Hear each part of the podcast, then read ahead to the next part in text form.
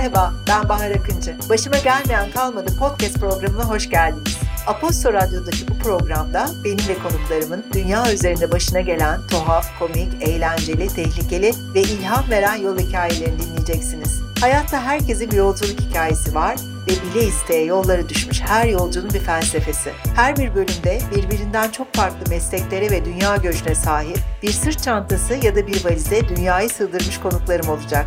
Her şeye rağmen yeniden yollara düşme cesareti ve kabiliyetini birlikte kazanacağız. Hazırsanız başıma gelmeyen kalmadı başlıyor. Başıma gelmeyen kalmadı podcast kanalının yeni bölümüne hoş geldiniz. Çok heyecan veren kitabını böyle heyecan içinde okuduğum ve işte bir an önce biz boş zamanım olsun da kalan sayfalarımı elime alayım diye beklediğim önemli bir yazar, araştırmacı ve gezgin var karşımda, yanımda. Erhan Altunay. Masalcı kitabından bahsediyorum. Erhan Bey'in ona geleceğiz ama onun öncesinde inanılmaz yaptığı işler var. Hoş geldiniz öncelikle. Merhabalar, çok teşekkürler. Hoş bulduk. Çok yoğun bir gündeminiz var. Çok teşekkür ediyorum bize zaman ayırdığınız için. Okurlarınız da bundan çok mutlu olacak. Çünkü ikinci kitabı bekliyorlar. Bununla ilgili de epey mesaj aldım ben. Veya işte e, forumlarda da ikinci kitap ne zaman çıkacak diye sorular var. Sizden biraz bahsetmek istiyorum. Nükleer enerji mühendisisiniz ama tarihi ilginiz çok. 17 sene radyolarda DJ'lik yaptınız. Latin müziği ve caz programları hazırladınız. Orta çağ meraklısınız. Tarihin gizli kalmış hikayelerini ortaya koymaya, çıkarmaya çalışıyorsunuz. İstanbul'un pagan çağı veya İstanbul'un Latin çağı gibi önceden bahsedilmemiş ve gizli kalmış konulara değiniyorsunuz. Özellikle bu kısmı ile ilgili sorularım var. Çünkü çok merak ediyorum. Sizle tanışmadan önce de bu benim özel merakımdı ve sizin kitaplarınızı, yazılarınızı okuduktan, programlarınızı dinledik geldikten sonra inanılmaz şeyler öğrendim. Covid süresince YouTube'da 62 hafta boyunca her pazar mitoloji dersleri verdiniz. Kuantum ve zaman üzerinde de çalışmalarınız var. Gerçekten ilgi alanı derin ve çeşitli olan bir konuksunuz benim için ve dinleyen herkes için. Orta Çağ Latincesi ve eski Fransızca da biliyorsunuz saymakla bitmiyor. Tarihe karşı bu merak ve yolculuk nasıl başladı? İlk soru bununla başlamak istiyorum. Çok teşekkürler. Aslında çok güzel özetlediniz. Aslında hiçbiri bir birbirinden farklı değil. Yani kağıt üstünde bakıldığında nükleer fizikle ya da kuantum fiziğiyle tarih farklı gibi gözükse de masalcıda özellikle ikisinin bir birleşimi oldu. Çünkü zaman kırılmaları, zamanda geriye dönüşler ve bugünün çok popüler deyimiyle artık Metaverse evreni hepsi aslında birbirini içinde barındıran şeyler oldu. Bu bağlamda hani masalcı bir metaverse romanı da oldu. Masalcının kahramanları bir avatarla zaman içinde yolculuk yapıyorlar. Aslında hepsi birbirine girmiş vaziyette. Tarihe ilgi, tarih zaten çok ilginç bir konu. Üstünde yaşadığımız topraklar çok önemli. Biz kendi aramızda birbirine ne deriz? Aynı şehirdensek vay toprağım deriz. Toprak çekti deriz. E, toprak çok önemli. İnsan ilk başta kendi üstünde yaşadığı toprağı tanıyarak başlıyor İstanbul'la birlikte. Ondan sonra gelişiyor. Ben lisede Latince öğrenmeye çok merak etmiştim. Orada bir hoca toprağı bol olsun.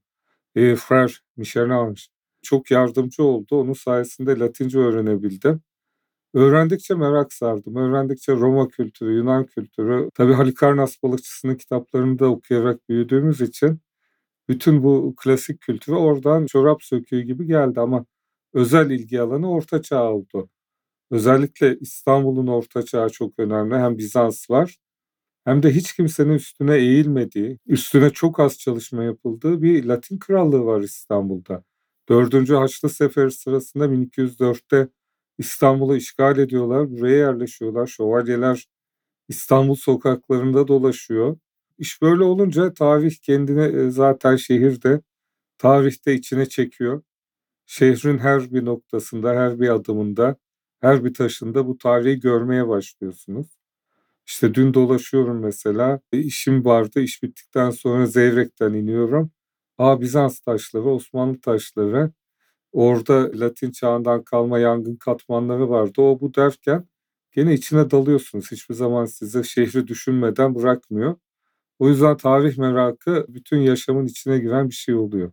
Ben İstanbul'a 6 yıl önce taşındım. Onun öncesinde İzmir'de yaşıyordum ve sürekli gidip geliyordum İstanbul'a ama beni her zaman her daim dünyanın neresine gidersen bileyim büyüleyen bir şehir İstanbul ve 6 yıldır daha gezemediğim e, çok fazla seyahat ediyorum İstanbul içinde. Eski semtlere gidiyorum. Mutlaka her ay görmediğim, bilmediğim bir semtine gitmeye çalışıyorum. Rehberler buluyorum. Rehberler eşliğinde gezmeye çalışıyorum. Şanslıyım birçok rehber arkadaşım var. Pandemide bile hep bu yürüyüş turlarına katılma şansım oldu. Ve her seferinde başka bir hikaye, başka bir kapı, başka bir boyut, bambaşka şehir hikayeleri karşıladı beni. Siz de tam bunların üzerine masalcı kitabınızla hayatıma girdiniz aslında. Tüm bunların yanında çok gizemli bir romanla karşıma çıktınız. Kitap 2016 yılında yayınlandı ama halen çok büyük bir ilgi görüyor. Uzun yıllardır devam kitabı büyük bir merakla bekleniyor. Kitapta her zaman gittiğiniz bir sahafta bir kitap ararken karşınıza masalcı karakteri çıkıyor ve inanılmaz heyecanlı, gizemli bir yolculuk başlıyor. Sizde masalcının yolculuğu nasıl başladı? Şimdi o sizin yaptığınız turları ben kendi başıma yapıyorum tek olarak ya da işte bir rehber arkadaş olursa olmazsa tek. Bütün İstanbul'da santimetre kare santimetre kare dolaşıyorum. Tabii İstanbul benim için tarihi yarımada. Yani İstanbul'a biz eskiden insanlar İstanbul'a gidiyorum dediğinde tarihi yarımadaya gidiyordu. Beşiktaş'a gidiyorsa Beşiktaş'a gidiyor, Kadıköy'e gidiyorsa Kadıköy'e gidiyor. Ama İstanbul sadece tarihi yarımada. O yüzden tarihi yarımadanın her bir köşesine e, Samatya olsun, işte Edirne Kapı, Zeyrek, aklınıza neresi geliyorsa Sultanahmet, Fatih, Fatih'in her köşesi, Vezneciler, belki günlerce Vezneciler civarında dolaşabiliyorum. Öyle dolaşıyorum. Her dolaşmada işte hiç bilmediğim bir Bizans taşı karşıma çıkıyor. Eski pagan tapınaklarının sütunlarından bir parça çıkıyor. Pagan dönemine ait bir şeyler çıkıyor. Latin çağ kitabının yazılış sürecinde ya da Pagan Çağ kitabının o döneme ait çok şey bulduk. Bunlardan bazıları daha önce ortaya çıkarılmamış şeylerdi. Bazıları sadece işte birkaç kişinin Doğan Kuban gibi çalışmalarında kalmış şeylerdi. Ve aslında büyük bir gizem oluşturuyor. Gizem şu demek, gizem bizim aslında tarihi vesikalarda, kaynaklarda eksik olarak gördüğümüz şey gizem. Hani İstanbul'u Anunnakiler mi yaptı şeklinde değil ama gizem işte mesela en büyük gizemi söyleyeyim. Pelin Çift'le Ayasofya'nın Gizli Tarih kitabını yazarken e tabi biliyoruz 4. Haçlı Seferi'nde e, tapınak şövalyeleri İstanbul'daydı. Ama o zaman tam olarak yerlerini bilmiyorduk. Daha sonra yıllar sonra bir alakasız kronik içinde Latince o Ortaçağ Avrupa'sına ait hiç arada kalmış bir cümle. Tek bir cümleden Hospitaliye ve tapınak şövalyelerin nerede yaşadığını çıkarttık. O ipucu gibi çözüldü. Arke dergisinde bunu ben bir makale olarak yayınladım. Aha bir anda e, Ay evreninin dibinde yaşadıklarını öğrendik. Orada yeni bir tarikat kurduklarını, Samson, Aziz Sa'ya Samson Hastanesi kardeşleri diye bir tarikat, şövalye tarikatı kurulduğunu öğrendik. O arada Cumhurbaşkanlığı e, Topkapı Sarayı'nın alt bahçelerini devraldı. Oradaki Manganasa ve Ayayolgi Manastırı'na konusunda ben araştırma yapıyordum. Oradaki Ayayorgi Manastırı'nda Hospitaliye tarikatının var olduğunu öğrendik ki yıllar sonra 1920'lerde Fransızlar orada kazı yaptı İstanbul'un işgali sırasında. Hani bir anda bir gizem çorap söküğü gibi açıldı. Türkiye'de ilk defa böyle bir çalışma oluyor. İlk defa da bir evet. şövalye tarikatının batı anlamında, Tampliye anlamında kurulduğu ortaya çıktı.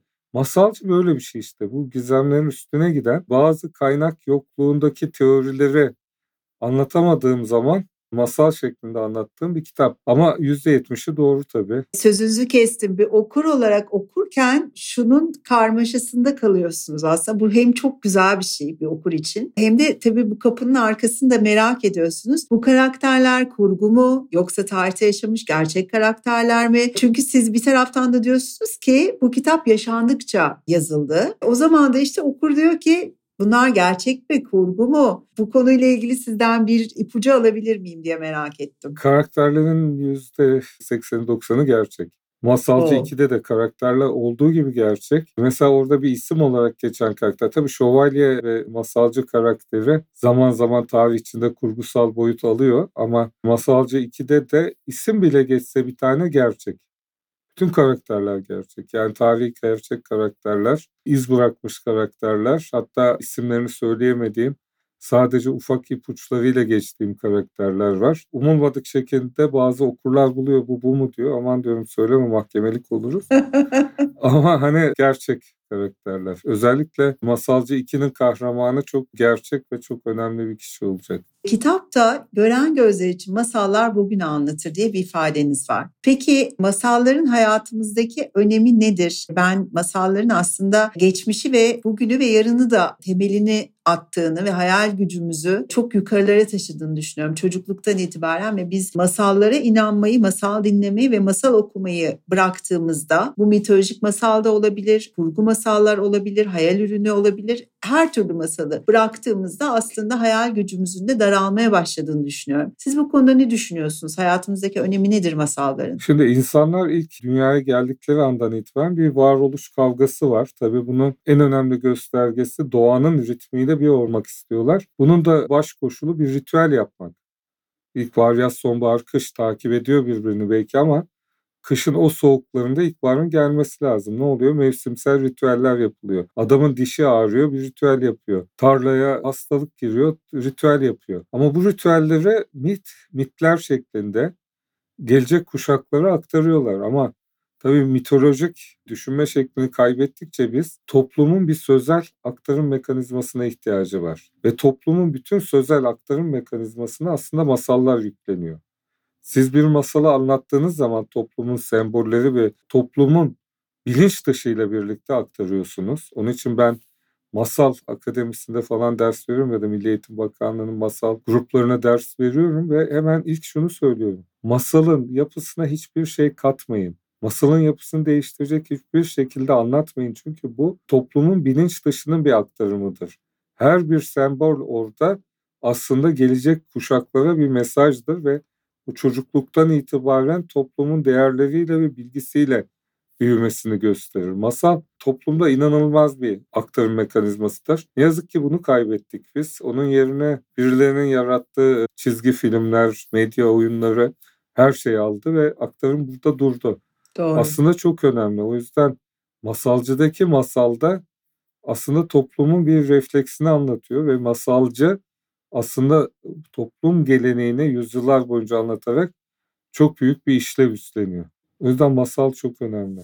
Çok. İstanbul'u konusuna geri dönmek istiyorum. Sizi bulmuşken bol bol İstanbul sorusu sormak niyetindeyim. Şimdi İstanbul sırları deyince ne anlamalıyız diyeceğim ama buna hemen bir parantez açmak istiyorum. İstanbul'a taşındığımdan beri birçok rehber arkadaşımdan, okuduğum kitaplardan veya işte söylencelerden hep duyduğum bir şey var. Sizi bulmuşken bunu sormak istiyorum. Bu konuyla ilgili sizin düşüncenizi merak ediyorum. Derler ki eski çağdan bu yana İstanbul'un altında dehlizlerle kurulmuş bir şehir daha var. Ben öncelikle bu benim kişisel merakım. Bunu sormak istiyorum size. Gerçekten de İstanbul'un bütün tarihi yapıları ya da birçok tarihi yapısı, tapınağı, camisi yer altından birbirine tünellerle bağlı mı? İkincisi de İstanbul sırları deyince ne anlamalıyız? Bunları sormak istiyorum size. Valla İstanbul'un altında bir başka İstanbul var. O kesin. Değil mi?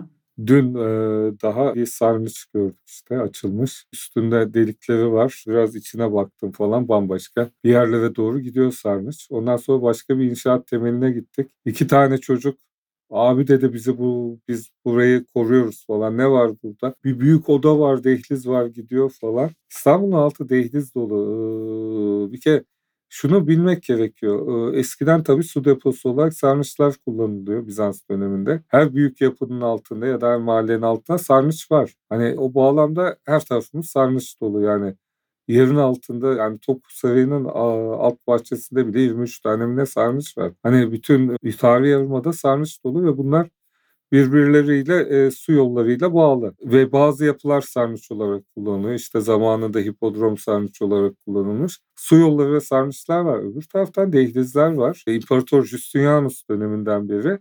E tabi imparator aynı zamanda korku da duyuyor halk tarafından Nika ayaklanması gibi kötü bir olay yaşamış. Bütün her tarafa dehlizlerle ulaşım sağlatmış. Yani geldiği zaman işte halkın arasına karışmadan yerin altından geçiyor. Hatta dönem yazarı Prokopius onun için şey diyor. Şeytan gibi bir adamdı diyor. Bir orada çıkıyordu bir burada çıkıyordu. Görmüyorduk diyor. Nereden geçti? Nereden yaptı? E tabii o alt geçitlerden, alt dehlizlerden geçiyor. E tabii İstanbul birçok grubun, birçok düşmanın diyelim onlara göre. Bütün hedefinde var. Vikingler gelmiş, Avarlar gelmiş, Araplar gelmiş. E ne yapacaklar? Devamlı bir yer altında tahliye tünelleri, işte kıymetli eşyaların saklanacağı yerler nasıl kaçacaklar, erzak olacak. Devamlı yer altını kullanmışlar. O yüzden İstanbul'un yer altı inanılmaz zengin ama artık tabii evlerin temelleri altında. Bütün müteahhitler tanıdığım, bildiğim, şahitlerin anlattığı hani dehlizi buluyorlar, üstüne beton döküyorlar ki inşaat durmasın. O yüzden artık yüzde 80 oranında tamamen tahrip olmuş şekilde. Tahrip olmuş durumda. Ne kadar acı. Tabii bir de derler ki yine bütün bu dehlizlerin tamamına yakın bir kısmı vaktiyle Ayasofya'ya çıkarmış. Ayasofya bence dünya üzerinde sadece Türkiye, Türk toprağı, Anadolu toprağı veya işte geçmiş medeniyetler için değil, dünya üzerinde çok değerli bir yapı, tarihi yapı, bir tapınak, bir cami şimdilerde yeniden. Bununla ilgili olarak Ayasofya'nın gizemini çok merak ediyorum ben. Neden bu kadar önemli Ayasofya? Ya şimdi e, sır diyoruz, gizem diyoruz. İşte İstanbul'un sırları, İstanbul'un gizemleri, Ayasofya'nın gizemleri. Bizim yazdığımız kitabın adı Ayasofya'nın gizli tarihi. Şimdi bunların hepsinin kökeninde şu var. Elimizde yeterli kadar buluntu yok. Yeterli kadar buluntu olmadığı halde kopuk kopuk bir puzzle'ın parçaları gibi bilgiler var. O puzzle'ın parçalarını birleştiremediğimiz için bu bir gizem teşkil ediyor, bir sır teşkil ediyor. Şimdi Ayasofya İstanbul'un en eski yapılarından biri tabii Justinianus döneminden kalma ve içinde inanılmayacak derecede sembol içeriği var. E bir de bunun üstüne gelen geçen herkes duvara bir şey kazımış. E o zaman öyle bir şey oluyor ki Ayasofya'nın içinde çözülmeyi bekleyen sembol ve işaretler dolu oluyor. Onların hepsiyle karşılaştığımız zaman onun efsanelere konu olması Evliya Çelebi'ye kadar falan üstünde bu da eksik buluntular, eksik bilgilerle oldukça önemli bir gizem perdesi yaratıyor. Ama bu gizem perdesi işte Ayasofya, uzaylılar, Anunnakiler falan yaptığı gibi bir gizem perdesi değil. İşte bu burada ne arıyor? Kimler vardı? İşte neresinde ne vardı? Mesela geçtiğimiz zamanlarda işte Ayasofya'da daha müzeydi o zamanlar. Şimdi artık görmek olanaksız. Eskiden her şeyi görebiliyorduk. Bir tane vefk bulduk Ayasofya'nın içinde. Toprak vefki 19 18 19. yüzyılda yapılmış. Bir toprak vefki. Şimdi onu bulmak için gideceksiniz, ayakkabılıkları kaldıracaksınız falan. Artık bu tür buluntuları görmek olanaksız Ayasofya'da. Mesela bir vefk, toprak vefki ve toprakla ilgili bir koruma yapmış Ayasofya. Büyük olasılıkla bir şey, depreme karşı. Bir hoca gelmiş hatta daha büyük bir vefk yapıyormuş. Herhalde biri ne yapıyorsun falan dedi yarım kalmış orada. Ondan sonra ama toprak vefki duruyor. Bir yerinde Ayasofya'nın toprak vefki var. Bir yerinde pagan inanışı Osedyon üç başlı yabası vurdu mu deprem yapan tanrı ona karşı bir deprem koruma onunla ilgili bir deprem koruması var. Hatta aynı korumayı ben o gün Pelinler'de kitap yazarken hadi dedim Pantheon'da da var Roma'da bu falan. Var mı yok mu hadi gidelim atlayalım İtalya'ya çekelim fotoğrafını falan. Öyle. O zaman İtalya'ya gidebiliyoruz tabii. O zaman gidebiliyorduk şimdi gidemiyoruz tabii. Gidiyoruz da trende falan her yerde bizim Green Pass'ı kontrol ediyorlar. Evet. Ben çok sıkı kontrollerden öyle. geçerek gidiyorum tabii zorunlu biz. Ondan Doğru. sonra biz, biz de inşallah tekrar gidebiliriz. Green Pass'le rahat gidiyorsunuz atlayıp gidip bakıyorduk işte. Ne yapmış? Adamın biri pagan inancıyla koruma yapmış birisi İslam inancıyla yapmış. Ama ikisinin de amacı aynı. Ayasofya'yı depreme karşı korumak. Bunlar semboller, gizemler arasına karışmış. Tapınakçılar geldi mi gitti mi işte bunlar gizemlere karışmış. Ama ne zaman gizem olmaktan tarih olmaya gidiyor? Aa bir tane Kur'anik yazılmış bilmem hangi manastırın papazı yazmış bilmem hangi manastırda çıktı. Aa burada İstanbul'dan söz ediyor falan diye öyle öyle onlar tarihin tekrar konusu olmaya devam edecek. Tabii bir de şöyle bir durum var. Biz büyürken hayat sanki Osmanlı ile başlıyormuş gibi, onun öncesi yokmuş gibi İstanbul'da da Anadolu topraklarında da böyle bir eğitim düzeniyle, sistemiyle büyüdük ve sonra yıllar sonra eğer tarihe merakımız varsa birazcık da tarihi kitapların 2000 yılların başından itibaren daha popüler hale gelmesiyle, tarihe ilgisi olmayanların bile tarihle ilgili, gizemlerle ilgili filmler, kitaplar okumaya başlamasıyla biz öğrendik ki İstanbul'da da geçen biraz önce de bahsettiğiniz bahsettiğiniz tapınak şövalyeleri diye bir kavram var ve bana bu gerçekten çok mistik geliyor. Tapınak şövalyeleri kimlerdir ve yüzyıllar boyunca değişmeyen amaçları ne? Aranılan ahit sandığı ve kutsal emanetler İstanbul'da mı? çok güzel soru. Birincisi tabii ben önce bir kendi fikrimi söyleyeyim. Tamam, lütfen. Tarihin popüler olması iyi mi oldu, kötü mü oldu çok tartışılır. Çünkü halkımız tarihi çok meraklı ama bunu televizyon dizilerinden öğrenmeye başladılar ve olağanüstü yanlış öğreniyorlar. Hatta ben olabildiğince eleştiriyorum, yazanları tanıyorum, danışmanları tanıyorum, senaristleri tanıyorum ve olabildiğince eleştiriyorum ama sonuçta bilinmesi gereken en önemli şey bu bir kurgu, tarih değil. Abdülhamit öyle bir kişilik değil. Ertuğrul öyle bir kişilik değil. Bazı olaylar öyle akmadı vesaire. Televizyondan ilgi duyanlar kitaplarla bunu pekiştirsinler mutlaka ama televizyondan öğrenmek olanaksız tarihi tabii. Tabii popüler tarihte böyle popüler kavramlar hoşa gidiyor. İşte şövalyeler geldi, her yerde vardı. İşte bilgisayar oyunu var. İkinci Beyazıt döneminde olduğu gibi İstanbul'un içinde tapınak şövalyeleri dolaşıyor. Asasinler dolaşıyor. Öyle güzel, e, tabii bunlar çok güzel fantaziler, güzel şeyler ama tarihte de gerçek olanla birleştirmek lazım. Tapınak şövalyeleri Batı'nın en gizemli şövalye tarikatı. Çünkü parayı ellerinde tutuyorlar. Bütün her yerde varlar ve çok ağır bir ezoterik düşünceleri var. Aynı zamanda kıyamete yönelik, kutsal kana yönelik bir takım düşünceleri var. Batı'nın bir görüşü diyor ki işte Philip Lebel, güzel Philip zamanında yakıldılar, yok oldular. Bir düşünce de diyor ki hayır yok olmadılar. Adamlar her yerdeydi. İşin doğrusu tabii çok bizim akademik çevreler pozitivizmi çok sever 19. yüzyıldan itibaren ama işin gerçeği tabii Avrupa'nın çeşitli bölgelerinde yaşadılar bunlar. Mason teşkilatında şurada burada. Her zaman varlıklarını sürdürdüler. Ama en ilginç olan her Haçlı seferinde tapınak şövalyesi var ve Haçlılarla birlikte geliyor. Bu aynısı 4. Haçlı sefer için de geçerli. Aynı şekilde demin söylediğim gibi İstanbul'a geliyorlar. Şu an bildiğimiz bir Hospitaliye tarikatı ile birlikte İstanbul'da Ayaevini ve Ayasofya arasında yaşadıkları ki oradan Ayasofya'ya bir dehliz tünel gider. Bir bölümü şimdi medrese yaptılar kayboldu. Vardır yani. Bir bölümü de bunların bugün Topkapı Sarayı'nın alt bahçesinde Aya Yorgu Manastırı'nın Mangana Sarayı Ayayorgu Manastırı'nın olduğu yerde yaşadı. Hatta hemen denize doğru baktığımızda bugün restore ediliyor. Hristos Filantropos Manastırı var. Hani onları da Hristos Filantropos Manastırı'nda kullandıklarını düşünüyorum ben devamlı o bölgede olduğum için. Şimdi burada şöyle bir durum var. Ve bu adamlar yaşadı. Ne arada? Bunların en büyük şeyi kutsal emanette. Kutsal emanetler iki yerde toplanıyordu. Bir Ayasofya, Nea Ecclesia, bugüne gelmeyen bir kilise ve Ayastefanos. Buralarda toplanıp Fransızlar gönderiyordu. Bir bölümü de bugün Zeyrek Camii olan yer. Pantokrator Manastır ve Kilise kompleksiydi o zamanlar ama Venedik Sarayı olarak kullanıldı. Venedikliler orada topluyordu. Pantokrator'da getiriyorlardı hepsini. Oradan aşağıdan deniz yoluyla limanla, limanla gönderiyorlar. gönderiyorlardı. İşte iki önemli yer var. Bir de limanın hemen yanında artık bugün yok yeri bile belli değil.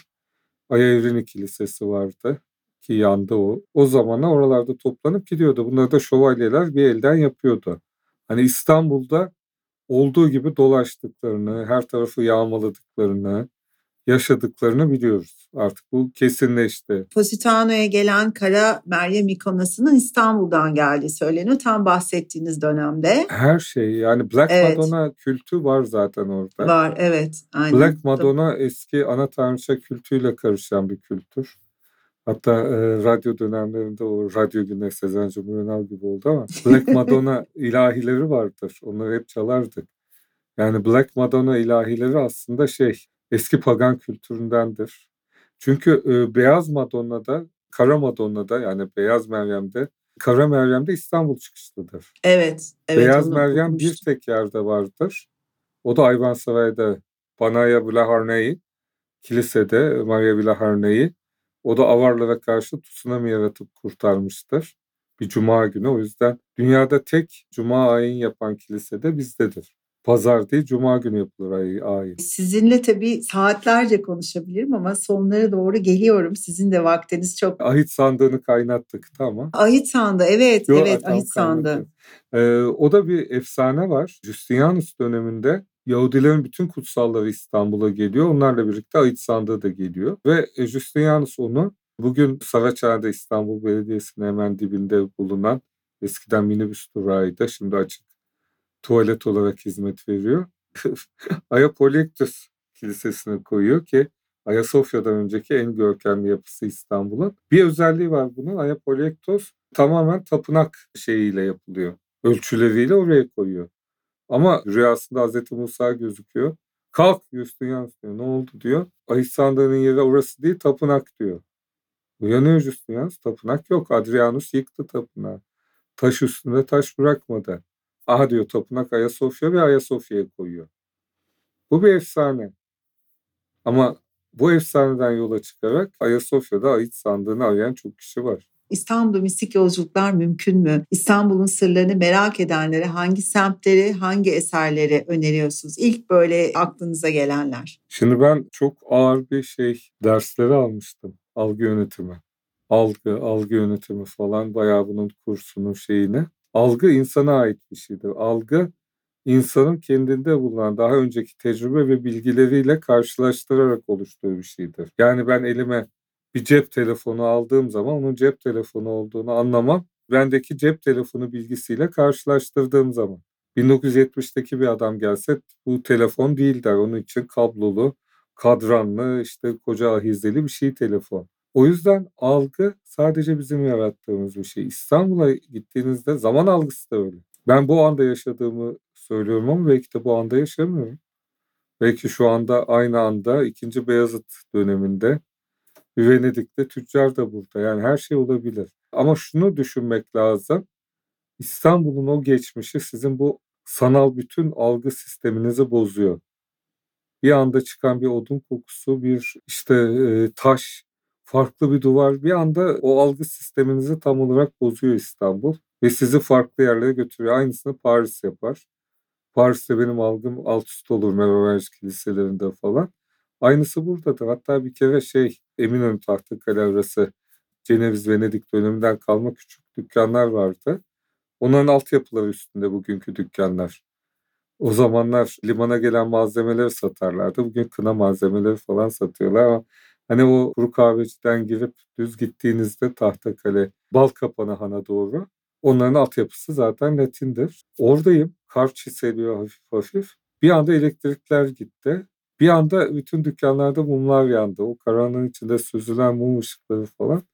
Benim bütün zaman algım gitti. Onun geçmişini görüyorum, dününü görüyorum, bugününü falan. Masalcıda her elektrik kesilmesiyle zaman kırılması olması. Evet. Oradan çıktı. Çünkü aynısı öyle bir o karanlıkta neredesiniz, hangi çağdasınız, ne yapıyorsunuz?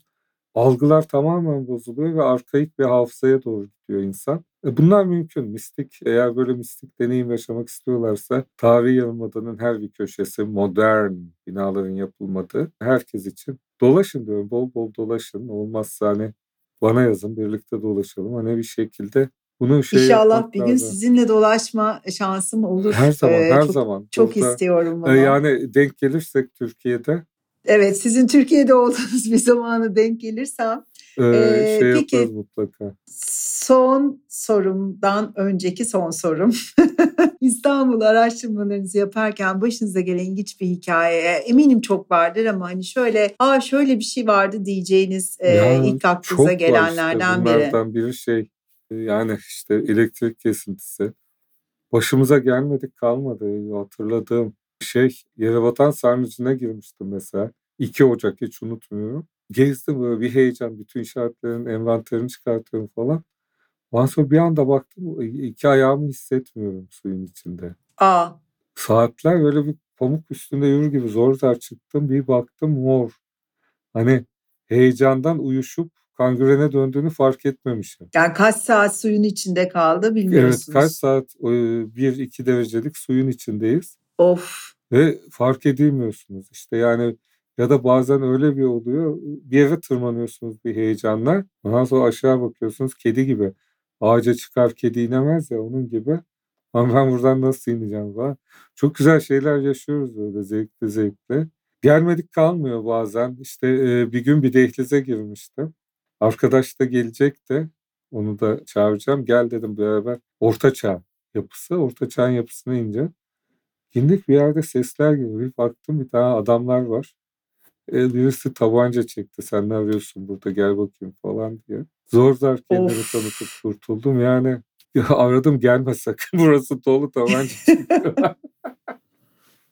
ya bir de öyle bir şey ki her metro inşaatında başka bir hazine çıkıyor şehrin altından Tabii. ve hani bu kadar talan edilmesi, bu kadar tünellerin kapatılması, bu kadar beton dökülmesine rağmen hala şehri bu kadar hor kullanmamıza rağmen İstanbul hala mucizelerle, hikayelerle, efsanelerle dolu ee, ve biz de sizi okuyarak Pardon bir çok özür dilerim bir şey anlatayım. Koca Mustafa Paşa semtinde bir tane büyük Zeus tapınağı var.